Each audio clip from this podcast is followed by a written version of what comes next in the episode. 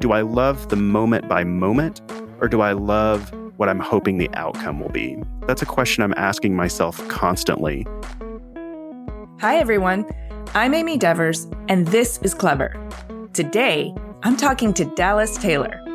Dallas is a professional sound designer and the host of the award winning podcast 20,000 Hertz, a lovingly crafted show that explores the stories behind the world's most recognizable and interesting sounds.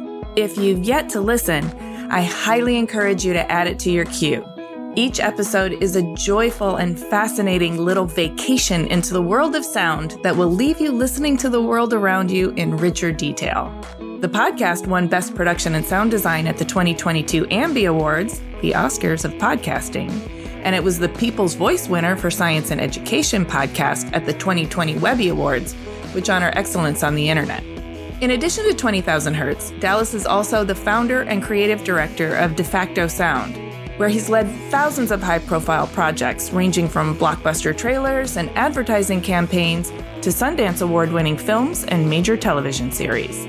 Just to give you an idea, in 2021, Defacto worked on more than 800 Netflix trailers, including for the mega hits Squid Game and Ozark, and more than 100 HBO trailers for such programs as Game of Thrones and Harry Potter Return to Hogwarts. A self described sound evangelist, Dallas is a sought after speaker at conferences, a regular contributor to major publications, and a respected thought leader on the narrative power of sound. He's also a genuinely warm, interesting, and thoughtful person with a powerful story. I could have talked to him for hours. Here's Dallas.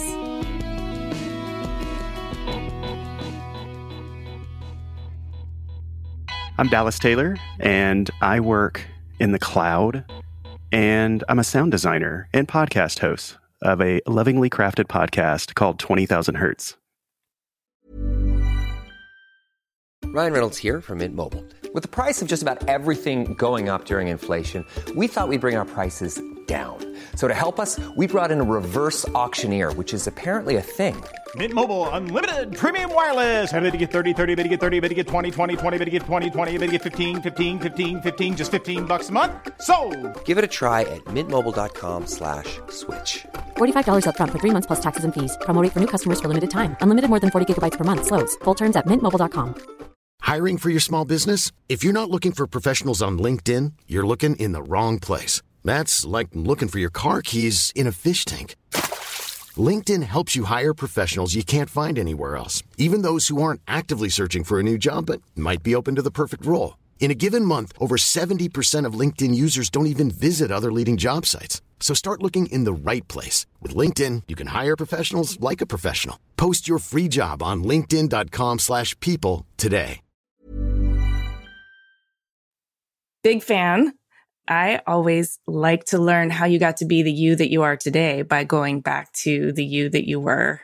Can you talk to me about what it was like growing up and what your hometown, your family dynamic, things that made impressions on you as a child? I grew up in the Mississippi Delta on the Arkansas side, so in and around Memphis, Tennessee. Uh, so a very poor area. I didn't really have a super close knit family. They worked a lot to provide. And uh, I wasn't really great at anything in school in particular at the time. I didn't gravitate toward grammar or writing or history or math or anything. But when I was in sixth grade, I learned of band and I went in and I tried percussion because that sounded fun. And then I tried the French horn, which I adored and I still adore, but eventually landed on the trumpet. And when that was really the turning point in my life into this whole world of music and sound, because miraculously, and I have no idea why, I was extremely good at it. And it was the way that I expressed myself was through that trumpet. Can we unpack that a little bit? Because I think it's amazing that you've found your love of sound in sixth grade. That's a nice, you know, formative year to find it and be able to work on it. But what was it like to sort of surprise yourself with being a trumpet prodigy, like with a talent you didn't even realize you had that grew so quickly? Not saying you didn't work at it, but because it came to you in such a fluid and intense way. What was that like? And did it feel like you were swept up in a river? At the time, I, I really didn't know what to think about it at that age. I've spent the rest of my life really analyzing that moment. And I think even today, I'm discovering what was happening in my mind then. I remember maybe it was first, second, third grade taking some sort of how do you learn test in school. Mm-hmm. And I remember uh, that I was a very strong oral learner, which means through the ears. Yeah. I always had difficulty reading text, and I still do today. And so most of the way that I consume information is through my ears and conversation. Mm-hmm. And that must have something to do with it because uh, I've always had this very strong sense of, of hearing and uh, emotion toward music. I listened to such a huge, wide range of types of music, and I did at the time too. And it felt like it was this thing that I didn't have to um, speak to really communicate Mm, yeah. what I felt because I was very quiet, like very shy kid. I didn't talk a lot. I remember that was like this outlet where it was so encouraged to feel music and perform it. And it and it was and it wasn't something that I was like a like demeaned for it or anything. It was like in in this really poor, tiny, small town of Hughes, Arkansas. Somehow I had a band director who just absolutely just loved music and and just encouraged me in these really uh, incredible ways and went out of her way to nurture me in that. And at the time, I just didn't know what was happening. But then looking back, uh, it's so clear how many people in my life saw that little spark. And it was really special. At the time, I was very aloof. Uh, Mm-hmm. I, I just remember being really good at it, enjoying it. I didn't have any nerves or anything. It came to me very comfortably. All of my friendships revolved around band, uh, all of my after school activities. And that just led all the way through middle school into high school. I was involved in, in all region and all state and met all these kids from all over the state that were, you know, very like minded. And ultimately, that was the thing that took me into college. Yes. Yes. So being so good at the trumpet was your ticket out of that small town. Absolutely.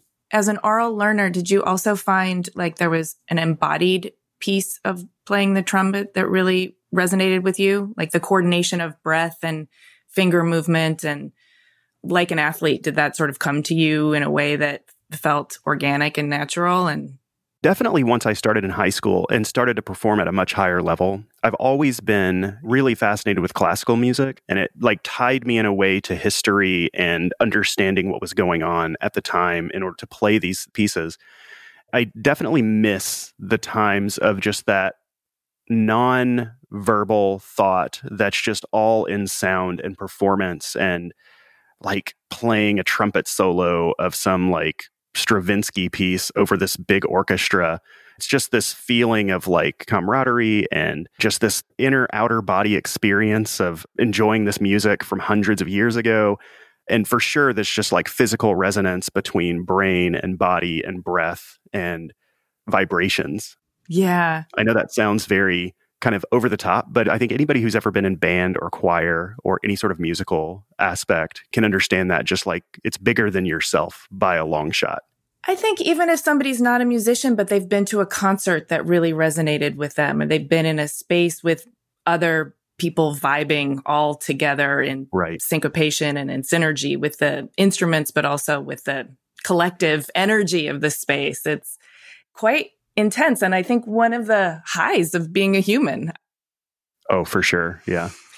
So the trumpet was not only something that you were gifted at, but it was also a, a kind of road to college and a social avenue and a way for people to invest in you that I'm sure felt good, but it puts a lot of pressure on you too in a way that you might feel responsible for not letting them down after they've invested in you. That idea of people relying on me didn't catch up with me until my third year of college. I had a new trumpet teacher come in, and uh, we were we were making changes to the way that I played. kicking off Pictures at an Exhibition, uh, which is this really famous piece that starts out with like bum bum bum ba bum ba bum bum bum bum and it just keeps going and going and going. It's not even a hard piece. It's it's something that I think any trumpet player can play. But the pressure of the trajectory that I was going on, thinking, okay, I've got to play this in a symphony hall with a lot of people watching with all of my peers and you know as i'm going up the ranks in college all of the performers are getting better and better and better so when i'm in middle school, the the gap between me and everyone else is so much that I didn't feel nerves.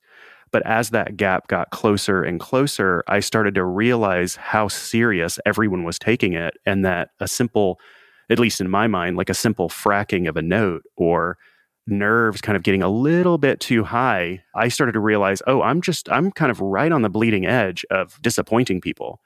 And if you think about the muscles in your lips and around your lips, they're so tiny and they're so sensitive and they're just so easily manipulated. Anything you feel comes right out of this bell in a very loud way.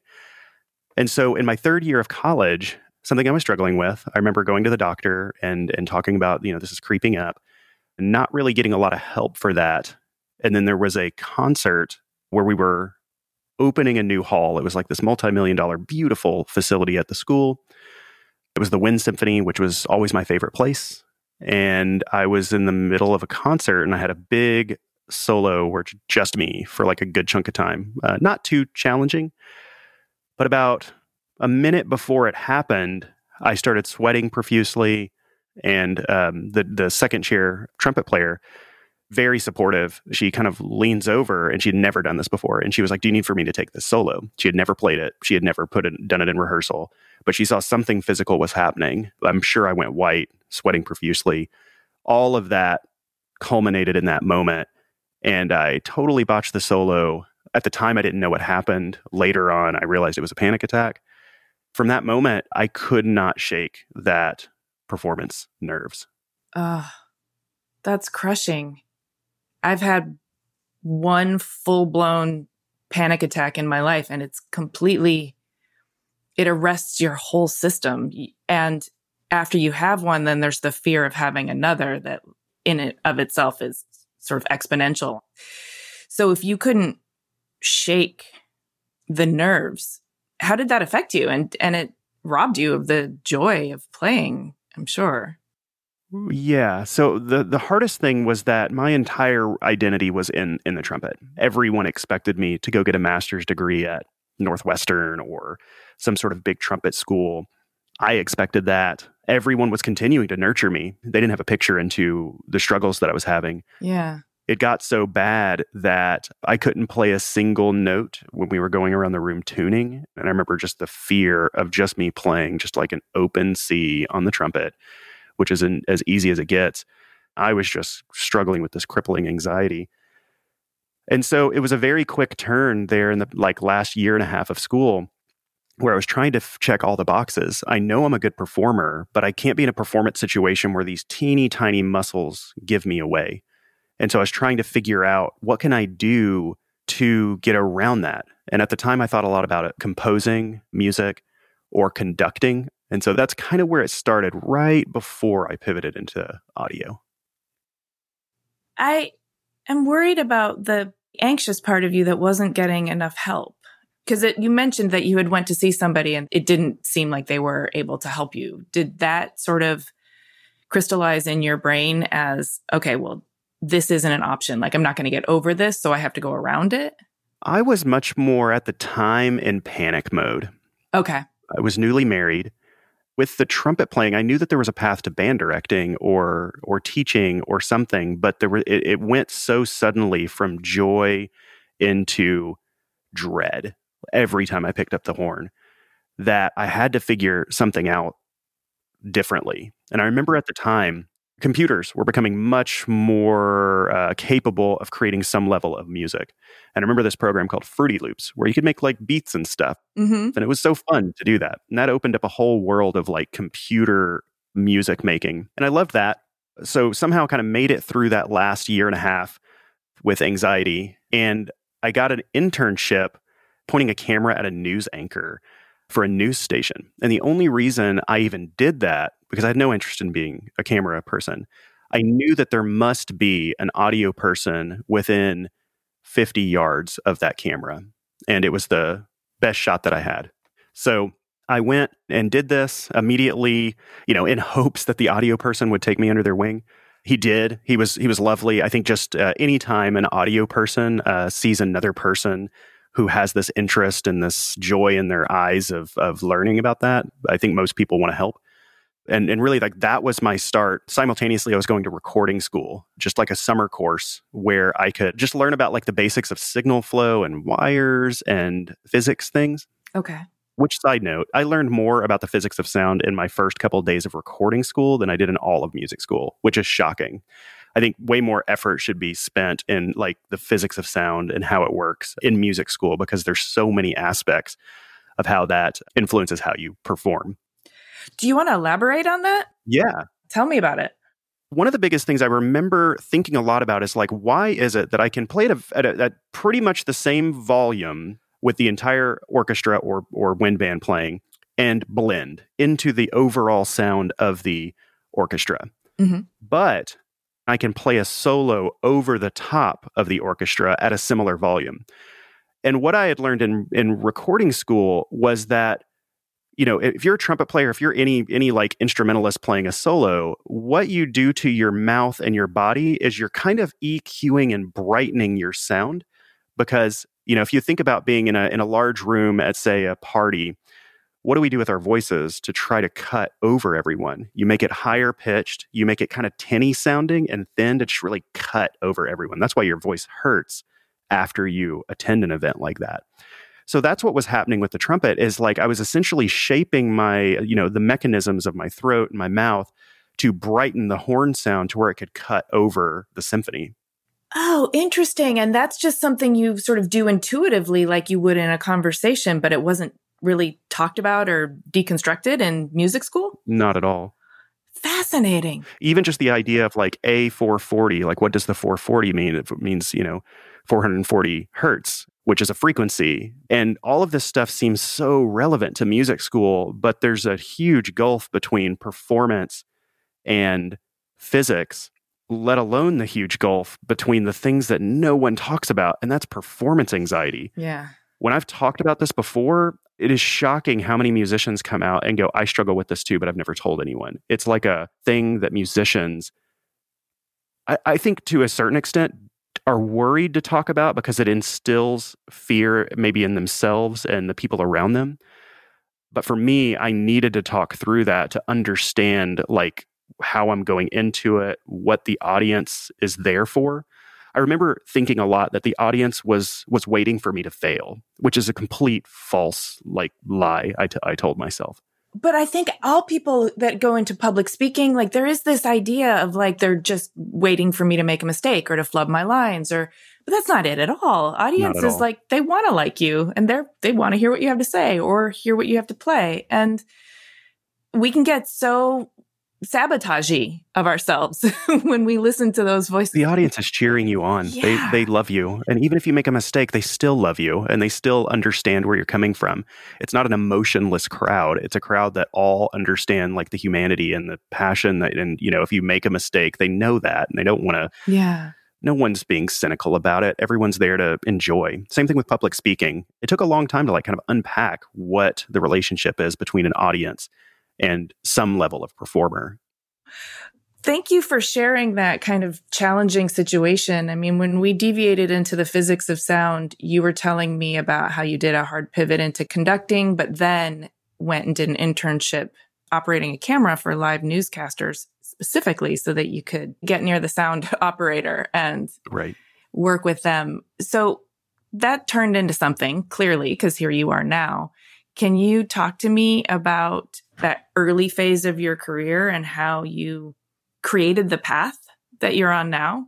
When I went to recording school, there were two paths you could take. You could take the music path and kind of become a pop producer or a hip hop producer or, you know, rock producer or something like that. Or you could take the post production audio path. And when I went there, I was 100% music.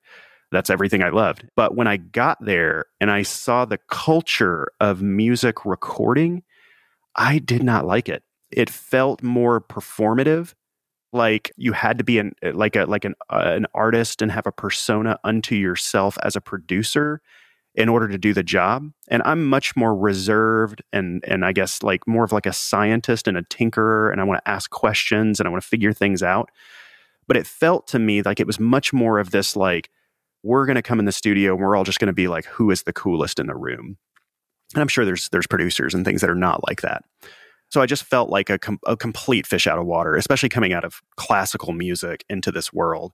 I almost had to like mold myself into the personality of the artists, and I didn't love that. Okay. But meanwhile, I look over here to post production, and it was like all these like sciency, engineering, creative, reserved people, and I was like, okay, that's that's definitely me. And so I, I immediately kind of pivoted. I was like, I'm post production audio, sound design I learned very quickly about the influence of sound in movies and TV shows and commercials.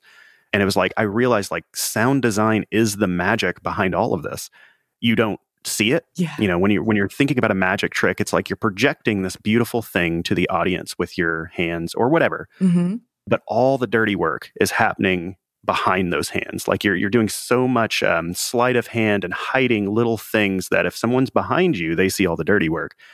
And that's what it, the way I felt about sound. It was like it's extremely flashy, but no one pays attention to it for the most part. Yet it has such a huge influence. And I loved the hidden nature of it that's so overt and out there. So that was it. So I, I needed to do really anything I could do to make my path to most likely Los Angeles, where all of this stuff was happening. Okay. But I didn't know how to get there because at this time I was in Texas pointing a camera at a news person.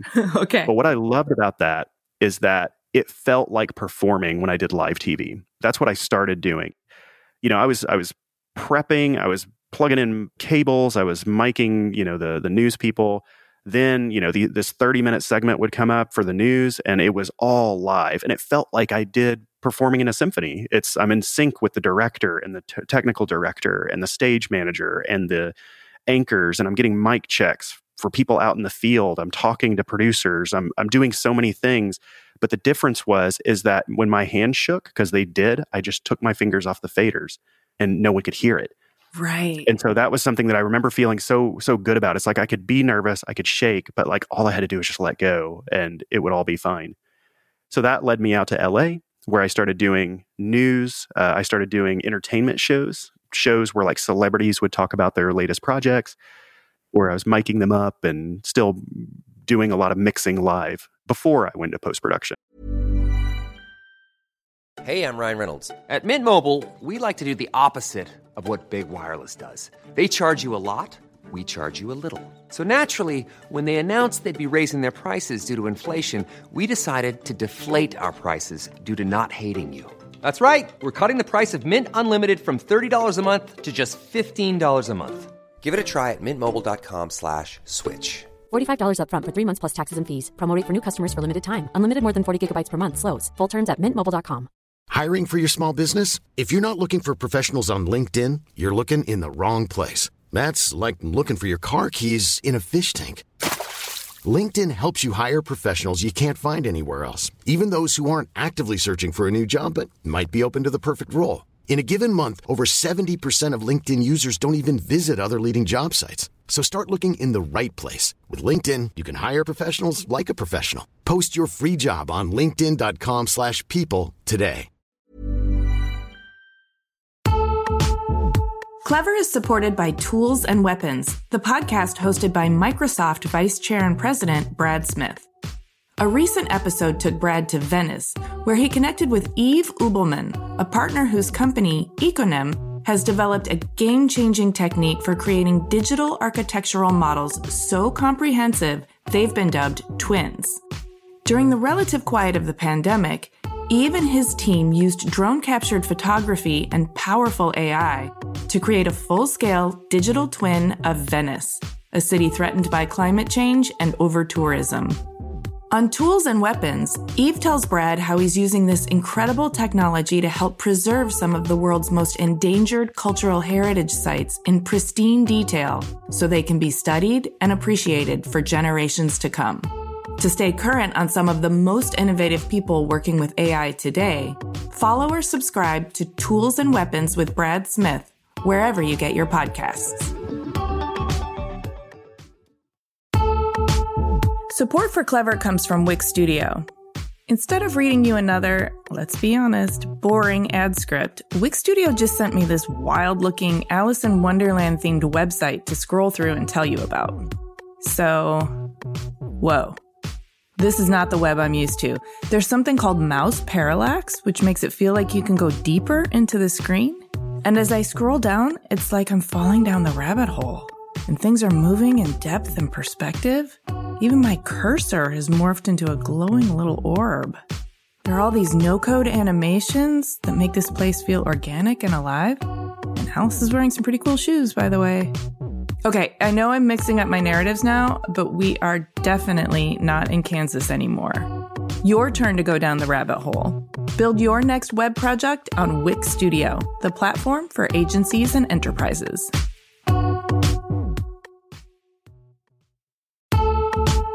Hey, clever listeners, we're getting excited for New York Design Week in May. This year will be better than ever. ICFF, North America's leading platform for contemporary design, will take place from May 19th to the 21st at the Javits Center in New York City. I'll be there, and I'm excited to let you know how Clever is collaborating with ICFF for Launchpad at Wanted, formerly known as Wanted Design Manhattan, and the Emerging Designers Showcase. Launchpad is an international platform for emerging designers that introduces new concepts and showcases prototypes of furniture, home accessories, and lighting. It is the best place for manufacturers to meet new designers, discover fresh ideas, and potential products to develop. The best of Launchpad winners will be selected by a jury of renowned industry professionals, led by yours truly and they will go on to be featured in another edition of the popular Emerging Designers Showcase. I'll be leading the Emerging Designers Showcase live on the Talks main stage, where the five Launchpad finalists will have a chance to present their projects to our esteemed panel of professionals. It's always a really good time. So mark your calendars for Sunday, May 19th at 4 p.m. Both Launchpad and the Emerging Designer Showcase are presented with media partners Clever, that's us, and Design Milk, and with support from American Standard and Lumens. Visit icff.com to learn more and register to attend. Those are the letters icff.com. Come by and say hi. I would love to see you there. For context, this would have been like 2005 ish? Roughly, yeah, 2004 ish, 2005 ish. Okay, so this is the era of tons and tons of cable channels, but pre streaming, yes. Right. That's what took me out to LA. Uh, funny enough, my very first job in audio, and I adored it, was doing live news for Telemundo. And I don't speak any Spanish. and it was so fun. I met so many incredible people. I miss them dearly. But luckily, all of the anchors spoke just absolutely crystal clear Spanish, and I could follow the teleprompter. And so that is the job that took me from Texas, because at the time NBC had bought Telemundo. I got that job because they didn't need another person at, at the NBC station, even though I eventually kind of filled in. But then that took me to LA. I was at the NBC studios in Burbank at the time, meaning the studio next door to Telemundo was Days of Our Lives. The studios on the other side was Access Hollywood, Jay Leno, all kinds of these shows. And then, like, that was the spark where I started meeting people that then shot me over into post audio. Ah, okay. Yeah, I was living in LA at that time, actually working in TV as well, but we were in different aspects of the industry.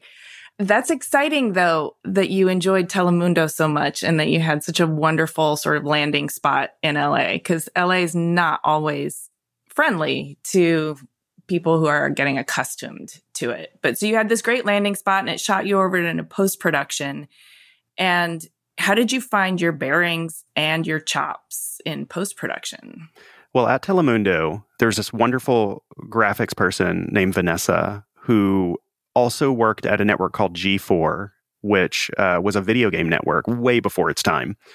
It was incredible and very sound designy, very fun, very new, very fresh feeling. And they covered mostly video game content. And she went over there because she was working on shows like Attack of the Show and X Play. And I think she knew someone who was in post audio. And we just had a lot of lunches and dinners together working on the news side. And I remember just telling her that, and she she kind of vouched for me. She uh, she went over there and met one of the post production people, and and they were like, "Does he know post audio?" And she was like, "Oh yeah, he's the best at that." And I was like, and she told me that, and I was like, "Okay." I mean, I was practicing on my little computer in my apartment, but I was not ready for prime time on that. And so I I went over there, I interviewed, I faked it until I made it. That first week, I was, I don't know how much I slept because I was just trying to catch up. And at the time, I didn't realize like the extreme level of crunch they were putting people through. We were remixing entire 30 minute shows in like four hours. Oh, God. We were doing promos in an hour or two with a lot of sound design. It was just like white knuckle crazy. But I also felt like that's kind of the, the best place to start because once I started my other jobs past that, it felt so much more methodical and then again, it was yet another audio person who kind of took me under their wing. I, would have to ask him if he knew this at the time, but I've, I've you know, I think imposter syndrome and, and being embarrassed about it. But I wonder if he knew that I was struggling because it was like a week of like nonstop, like crunching for finals, day, night practice, you know, absorbing information, panic because I finally got my shot. And then by week two, it's like I got it. And I was like in the rotation. And then within the first month, I, I felt like I was uh, very good at it you have a sort of track record of taking to things and then getting really good at them quickly. I definitely strive very aggressively for precision. All of my formative years was trying to perform something to perfection in a practice room to where I could do it 90% of the way in front of people. One of the reasons I pivoted was because one of the phrases I heard a lot as a musician was your best performance will be in a practice room. And that's what I couldn't accept. I don't like that. So I knew like one of the motivations for post production was like when I put my heart and soul and effort in every little nuance of frequencies and dynamic range and creativity, once I printed that stereo or 5.1 mix, like it stays stuck. Then it's up to, you know, speakers and stuff to actually reproduce it properly. But that's out of my control. And I was fine with that. Okay. So that was a huge motivation of why sound design and post production was a huge draw to me. Do you think this strive for perfection can get out of hand. Like, I think that I had some serious perfectionism and caused myself some creative trauma that I'm probably still processing. Do you think you may have done same to yourself? Absolutely. I think about that a lot. Yeah. Accepting myself for who I am, you know, feeling very comfortable with being on the right path versus the destination. You know, big thing I think about a lot is do I love the moment by moment or do I love what I'm hoping the outcome will be. And so that's a that's a question I'm asking myself constantly because it has to be in every aspect of my life. I need to love the like moment by moment, the interactions with people and really have a love for the craft, not when we publish a thing. I like that you've gotten to a place where you're really focused on you got to love the day to day. And now the proprietor of your own sound design studio, Defacto Sound. Yeah. So after G4, I, I became a full time senior sound designer mixer at the Discovery Channel. Mm-hmm. And I saw from being an in house, uh, I saw that uh, most of the coolest, most creative projects went external. Okay. So I started Defacto Sound doing a lot of discovery work that then led to all kinds of car spots and films and documentaries that win Sundance and trailers and ads and, and all kinds of stuff. It was it's a blast. I love it that started, I think it was around 2009. So I was still like fairly young at the time when I started a business. Kind of started as just me project managing and sound designing and taking all that in and then hiring like one person and then another person and then just like a slow progression. And so now we are 15 years into it. Yeah, that's pretty solid. I mean, I still feel terrified all the time, uh, hoping that that people still need things to sound good. You know what? I'm so relieved to hear that. I'm so relieved to hear that. I still feel terrified all the time too. I do. Especially like as cable TV seems to be just crumbling in front of us. Yes, but you seem to have also gotten in good with the streamers and brands that need advertising. So Are you feeling the effects of cable crumbling underneath you? So, this is really where 20,000 Hertz comes in because I ran Defacto for about seven, eight years before I started making a podcast. Mm-hmm. And the podcast was trying to solve a lot of problems. One, I felt like, generally speaking, I would work with such incredible groups. I mean, many of them were just incredible and they, they appreciated what sound brought to the table. But in many cases, too many cases, it was, a, I always felt this idea of just like, okay, oh, that's cute sound designer that you have ideas. Now scoot along and let the visual people take over from here. Like I felt very like you're not a creative, you're like a technician. And like sound design is very creative. Mm-hmm. Uh, it's much more like a designer or a motion designer than a technician or an engineer. And so there was that aspect of it. Two, in my business, there's there's times where we just don't have anything on the schedule. And so I wanted to make something that when I'm stressed about trying to bring in work, my team is actually the opposite. They're like enjoying, they're creating a thing together. There's no boss, there's no client. We're just trying to tell people about what we love and what we talk about internally into this podcast form. And I loved radio. That was when I was devouring 99% Invisible, especially every single sound show that Roman did. And then Radiolab was just in this incredible moment in time. Mm-hmm and then This American Life. So, like those three things I was listening to all the time while I'm building this sound design studio. And a lot of people didn't think of audio only being this very creative outlet, but I saw it happening. And Roman and I became friends early on in 99PI because I believe his first episode was about sound. So immediately I'm hooked. I think maybe 10 episodes in, I was out in San Francisco and I was like, Roman, I just got to meet you. And he was gracious and he's super cool and he's so kind and we just kept in touch over the years. And I never wanted to touch anything that would step on 99PI's toes. Um, but over time, like 99PI built its identity on Read the Plaque and architecture. And I noticed the sound shows would be, get a little bit few and far in between. Mm-hmm. But I kind of thought, you know, would it be bad to be like, hey, Roman, I kind of want to make a show that's kind of like all your sound shows, but just every show is that? he was like, "Oh yeah, of course, go ahead." Like I felt like I was going to step on his toes more than anything. I think he was more like, "Go do it."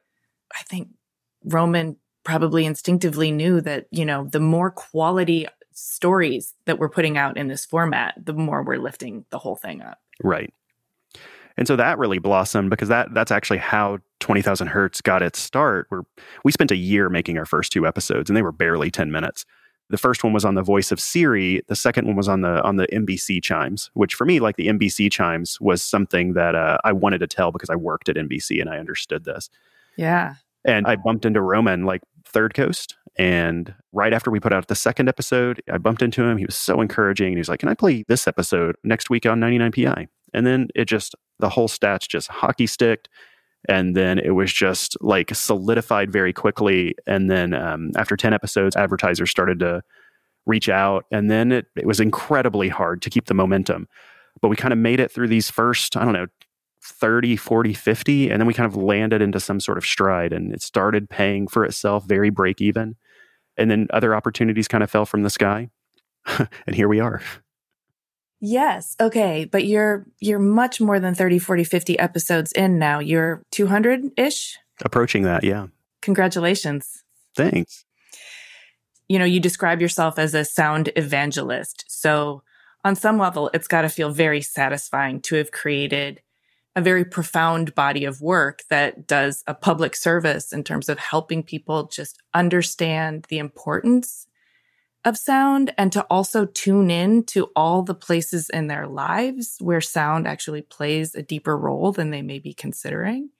I know for me, that's one of the things I deeply love about your podcast is that it makes the world a richer place when you're listening for all of these mysteries. And when you decode some of those mysteries, then you listen even more carefully because you understand how it matters and how it impacts you. And so, anyway, thank you. I love it. And I recently listened to the 150th episode, which you call Breathe. It was a collaboration with Meditative Story Podcast. It described your performance anxiety challenges. And it was such a beautifully crafted story and so exquisitely human that it moved me to tears. And I'm sure I'm not the only one. I am interested from a creative process standpoint, how that collaboration came together and what it was like for you as a kind of private person to reveal yourself so candidly to an open public. So to to paint the picture in the show, I'm not the star. Uh, the star of the show is the sound or the concept, and so I'm, I've I've always tried to make sure that that's out front because it's all about the sound itself. And so we've done 149 episodes where I'm not the star, I'm the narrator, I'm the guide, and then I meet the people from Meditative Story, and uh, they said, "Oh, we need to, you know, collaborate in some way. You know, we have Spark and Fire, we have this, we have Meditative Story." And I was like, "Oh yeah, Meditative Story. How do you how do you kick those off?" And they're like, "Is has there been a point in your life where everything changed and everything pivoted?" And then I just immediately launched in for maybe 20, 30 minutes solid about that that story about the performance anxiety. And so that was really the start of realizing that like other people cared and wanted to give something to me and to other people because the story itself really resonates with with tons of people um, musicians and not i still get emails all the time about that specific moment. When i meet people in real life most of the time they they bring up that episode in particular. And it was something that it was somewhat strategic because I was like, I didn't, I don't want to talk about myself for like, I want to delay that as long as possible. So 150 episodes in was when it, when I finally um, put that out there because I thought I felt like it'd be more powerful. Like I'm not the star. I'm not the star. I'm not the star. Okay, I'm going to put this here, and it's deeply personal. Like who is this voice that doesn't ever talk about themselves? I, I definitely felt like something clicked in my head in a bunch of ways. Uh, love. I, I think that's like when, when when I'm working with another podcast, like there's this aspect of economics to it too. Like they have an audience, I have an audience. We want to trade. We want to make sure that like everyone loves like each other's work and and all that. But when things work so perfectly in this situation, it was way more than like a swap. Like these people genuinely cared about the story, and you could see it in every word that they said. And so I felt like when I read that script, I felt an an immense amount of love from the writers directly that they heard me Wow.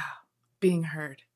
And I think being heard is such a gift. Let someone speak and let them be heard. Like and and, and I think that's that's one of the biggest things I, I learned is like listening is an act of love. And they did that for me.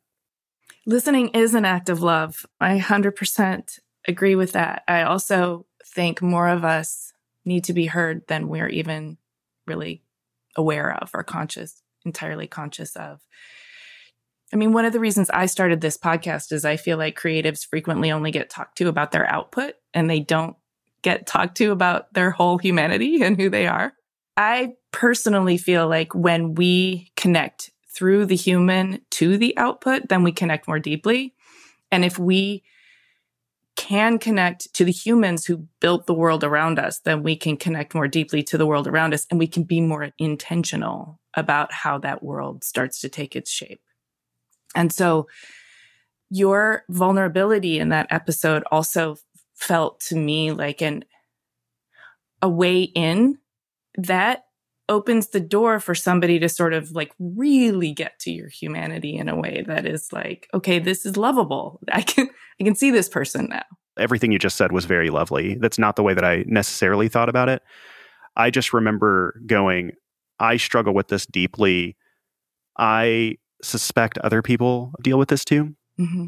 I, when I meet people that I don't know and they know me so deeply, it's endearing, it's loving, it's always a shock. I think that's the thing is like the the influence that the show has had. And uh, you know, I might be thinking too much about this. It's still, you know, it's not the biggest podcast in the world. I'm not Ira Glass, I'm not Roman, but still when I go to a conference or something and I I see this all the time where I'll pass someone, I see them glance at my badge or something. I see them like flush with just like fanboyism, like that I used to do. And then they just like gallop over to me like on their tiptoes and and just like say, Oh, I, I love your show. And they're trying to like get all of this emotion out so quickly. and it's so sweet and it's so loving. And I love it every time it happens. And it it feels so loving. I think that right now I just feel like such a flood of love from people. And I'm just trying to process that based off of all of this history that I've had. Yeah. Do you struggle receiving love? Absolutely. Yeah. Yeah. So, how are you working with yourself to open up and actually soak it in? Well, uh, I'm a big believer in cognitive behavioral therapy, uh, talking it out. You know, I think talking to a therapist is great. Uh, if you don't have opportunities to or, or trusted people who will listen for long periods of time and let you get it out, I think that's a big part of my life is just having people or a therapist or someone who will listen, listen, listen. Because at some point, the more you talk with someone, and especially if they're like giving you that time to just speak it all out, what I find is in the over the course of about a 45 minute long arc of something that I'm struggling with, speaking to another caring person, even if they're new, doing no talking, I usually find my way and find the the issue myself, and then they're just nudging me there. Mm-hmm. And so uh, I think people with very functional, healthy family relationships already know this, and it's some, or maybe it's just something that's built into them. But it took me into adulthood to really find that outlet, and for me, it was it was therapy for sure.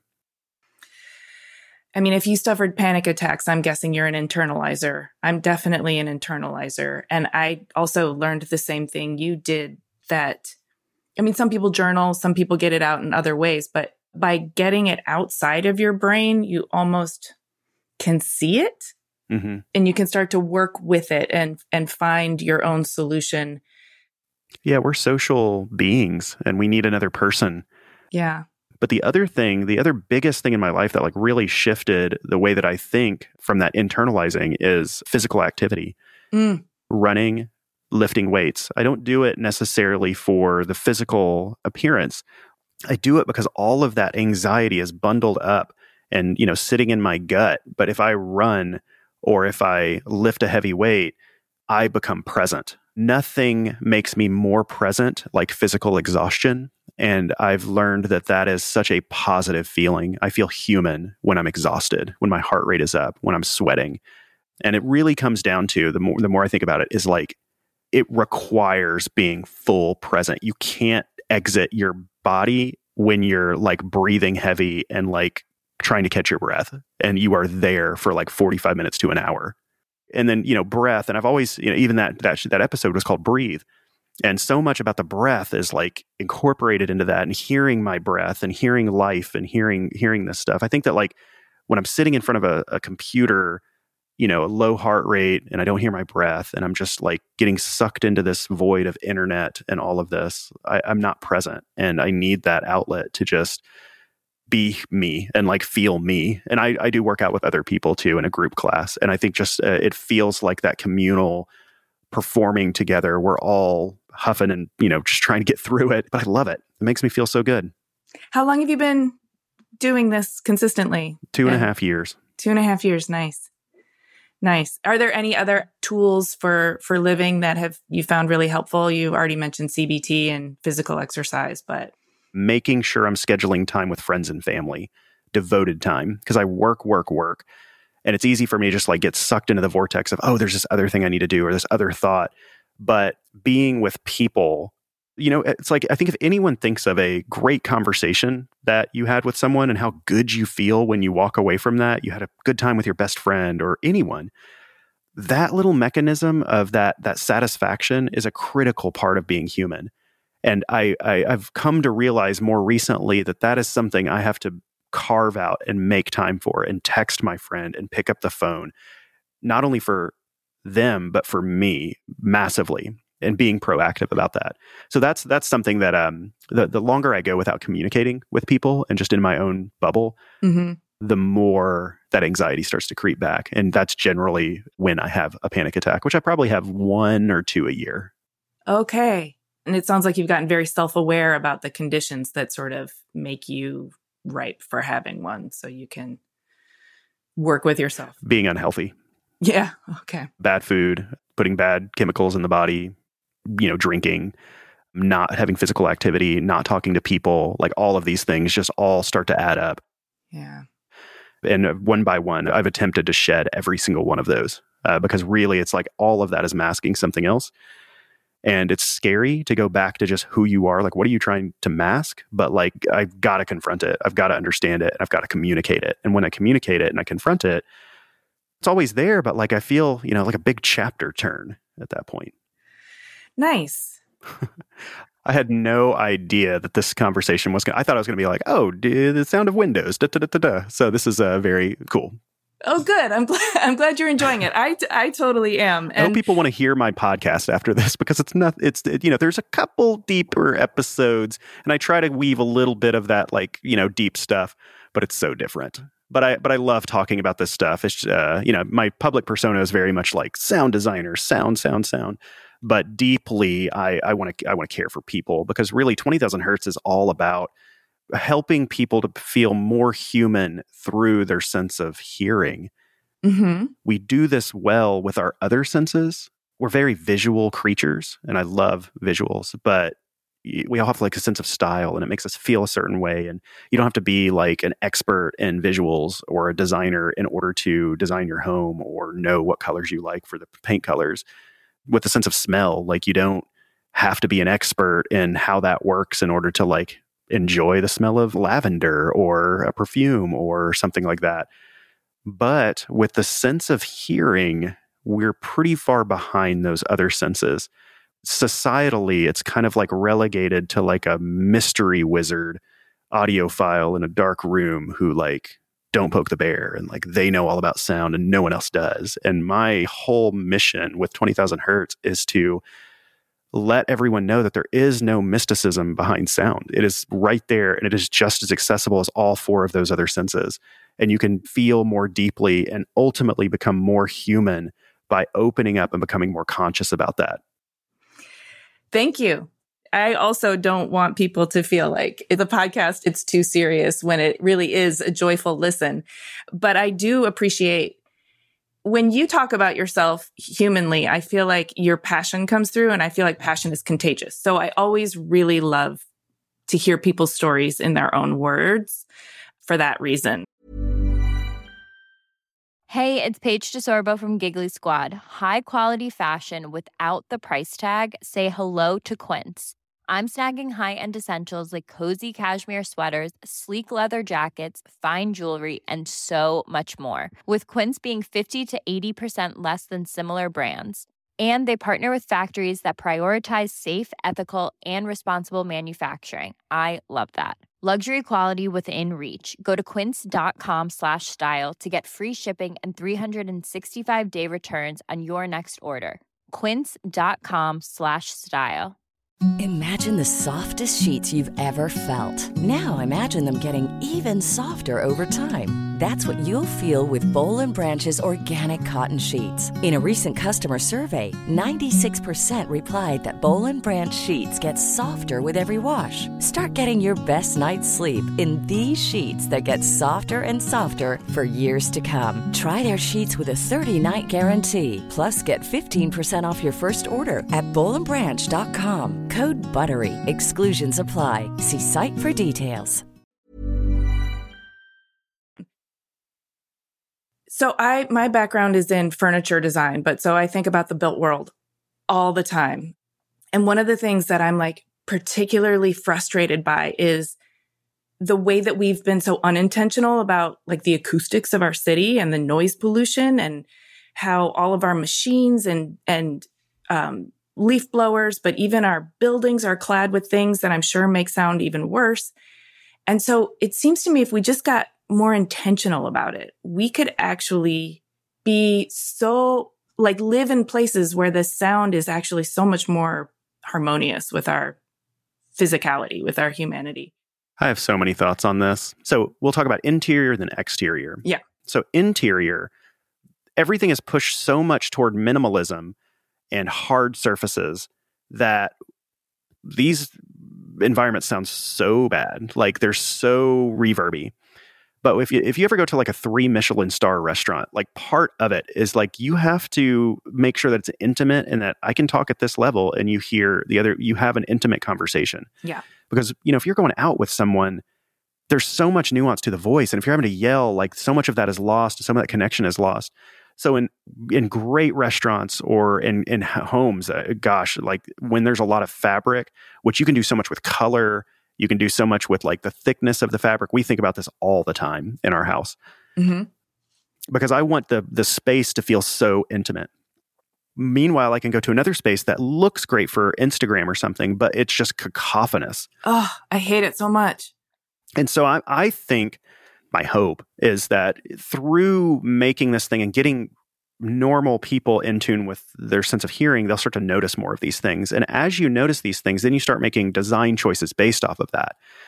And so for us, we love the look of a wood floor or um, I don't know drapes, things like that. But like we we make sure that we pick very like thick rugs, very plushy furniture. I think we even have like these very textured types of um, soft types of artwork. Home just feels so much more just like a warm hug place when it's very intimate. Yeah. Uh, from the sound. And then there's other places I'll go that's like very cacophonous, very loud, very hard surfacey, where it just doesn't feel friendly. It's cold because of the sound, but most people don't realize that. And so uh, I'm hoping that the trend of minimalism and this open office design and all of this stuff really pivots in the other direction with with um, yeah. fabric texture. I think that color will come with that because you that then opens up that whole door to that aspect.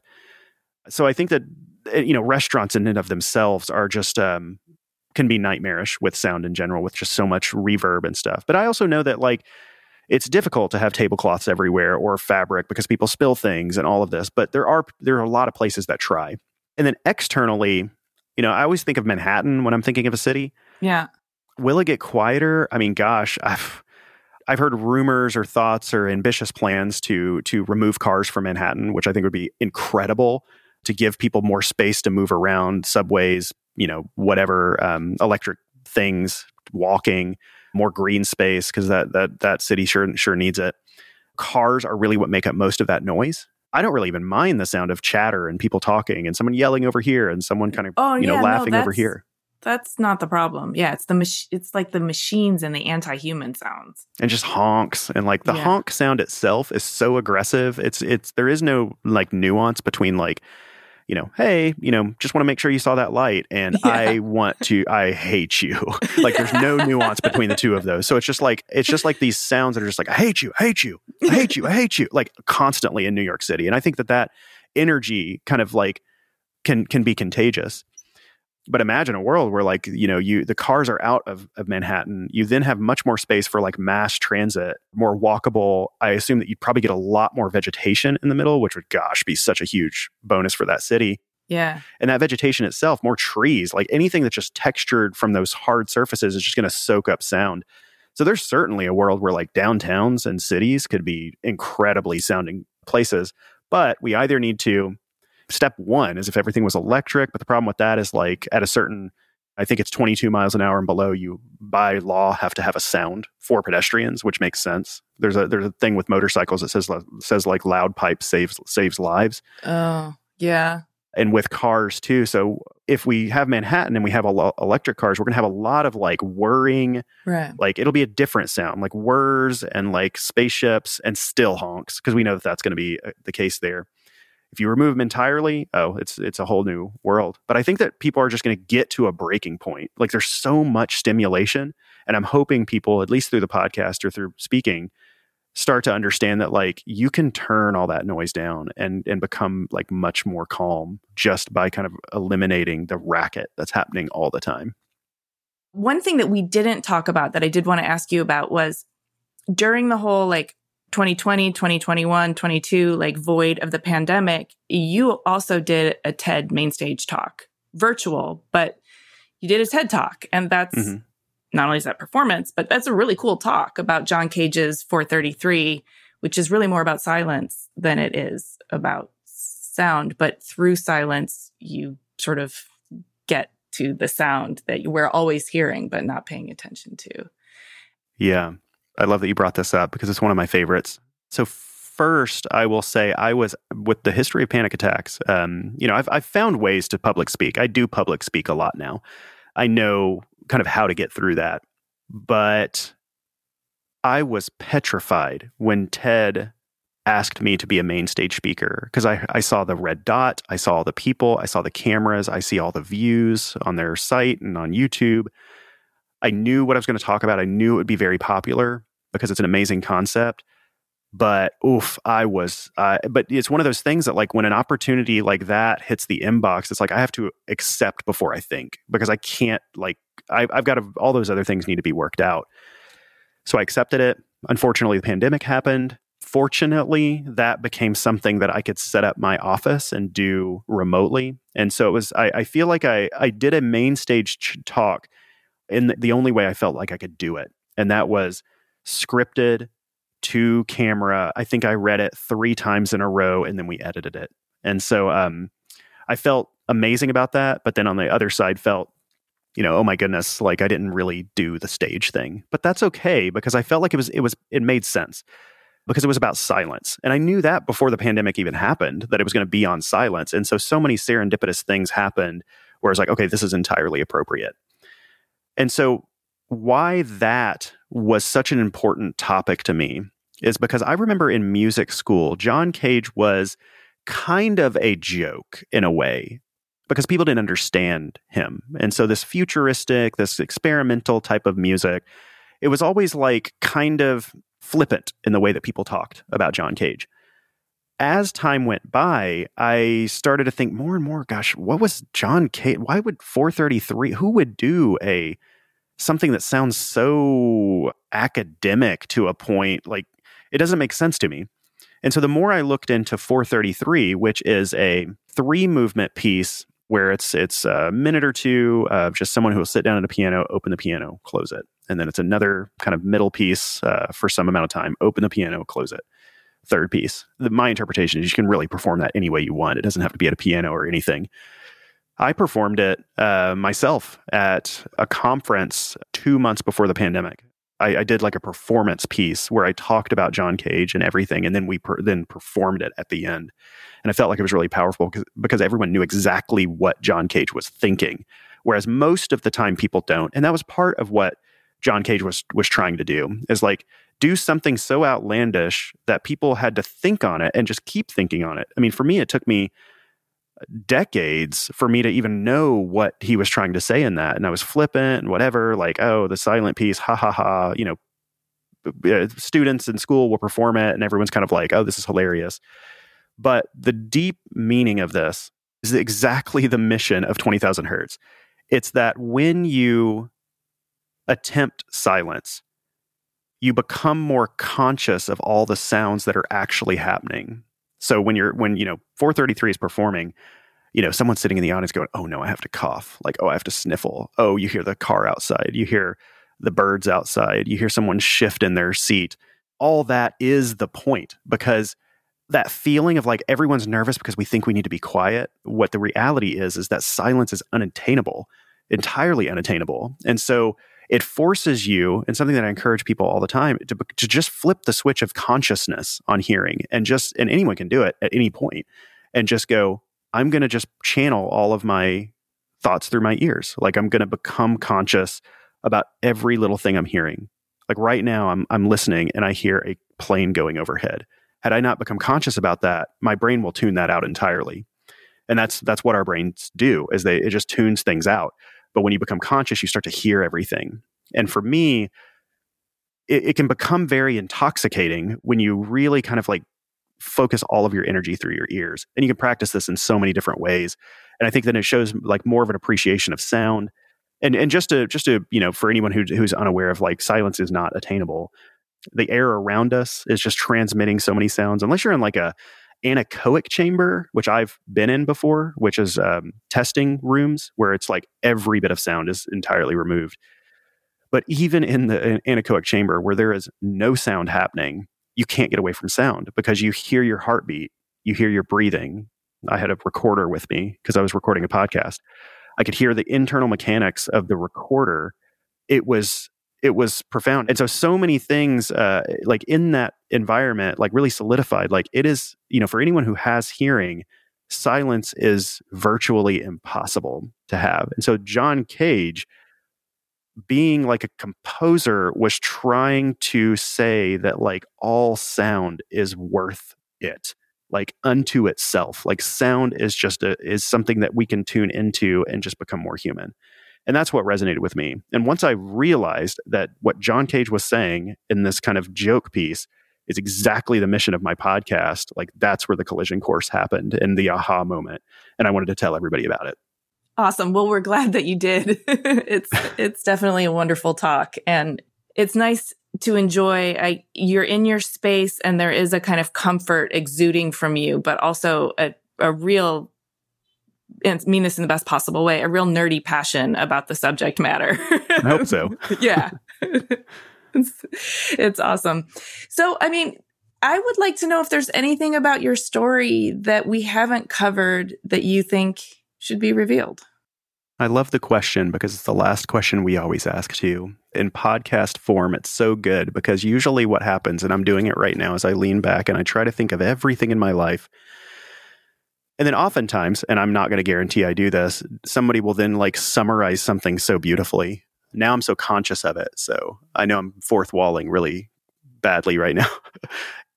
Sound doesn't have to be overly academic my favorite sounds in the world are hearing my kids laugh or sing or talk to me or my friends' voices or my family's voices and just people that I love. And um, for me, I, I, wish I would have taken time to interview some of the people who have passed that I love just to hear that intimacy in their voice again. I wish I would have saved more voicemails because so much comes back just through that that that hearing their voice and and there's so much beauty in the human voice there's so much music in the human voice and we can practice it and, and you can hear it from other people that's something i think about a lot is i just love the sound of humans and their voices and there's so much love and not love and performance even even in that so i think people think oh i'm not a musician but if you even speak out loud, you're performing uh, all the time. And so embrace it and listen more deeply. I've loved listening to you, every word. It's been really, really beautiful. Thank you so much, Dallas. Well, thank you. And the the last thing I will say is go subscribe to the podcast. It's very fun. it's very fun. It's it's uh there's some introspection, but it's uh, we try to make it in a way that's a joy. It's entirely focused on sound or a sound being the star of the show. I want to focus all of that effort into listening, becoming more human, and uh, most of the time, uh, deep joy. It is felt and it is an escape, and it, it also feels nutritious at the same time. So, congratulations on that. And we will make sure to include a link to subscribe in the show notes and in the description of this so people can get there easily. Thanks. Well, this was so fun. Hey, thanks so much for listening. For a transcript of this episode and more about Dallas, including links to his work in 20,000 Hertz and a bonus Q&A, head to cleverpodcast.com. If you like Clever, there are a number of ways you can support us. Share Clever with your friends. Leave us a five-star rating or a kind review. Support our sponsors. Or hit the follow or subscribe button in your podcast app so that our new episodes will turn up in your feed. We love to hear from you on LinkedIn, Instagram, and Twitter. I mean, X. You can find us at Clever Podcast, and you can find me at Amy Devers. Please stay tuned for upcoming announcements and bonus content. You can subscribe to our newsletter at cleverpodcast.com to make sure you don't miss a thing. Clever is hosted and produced by me, Amy Devers, with editing by Mark Zurawinski, production assistance from Ilana Nevins and Anouchka Stephan, and music by El Ten Eleven. Clever is a proud member of the Surround Podcast Network. Visit surroundpodcasts.com to discover more of the architecture and design industry's premier shows. And even if you make a mistake, they still love you and they still understand where you're coming from.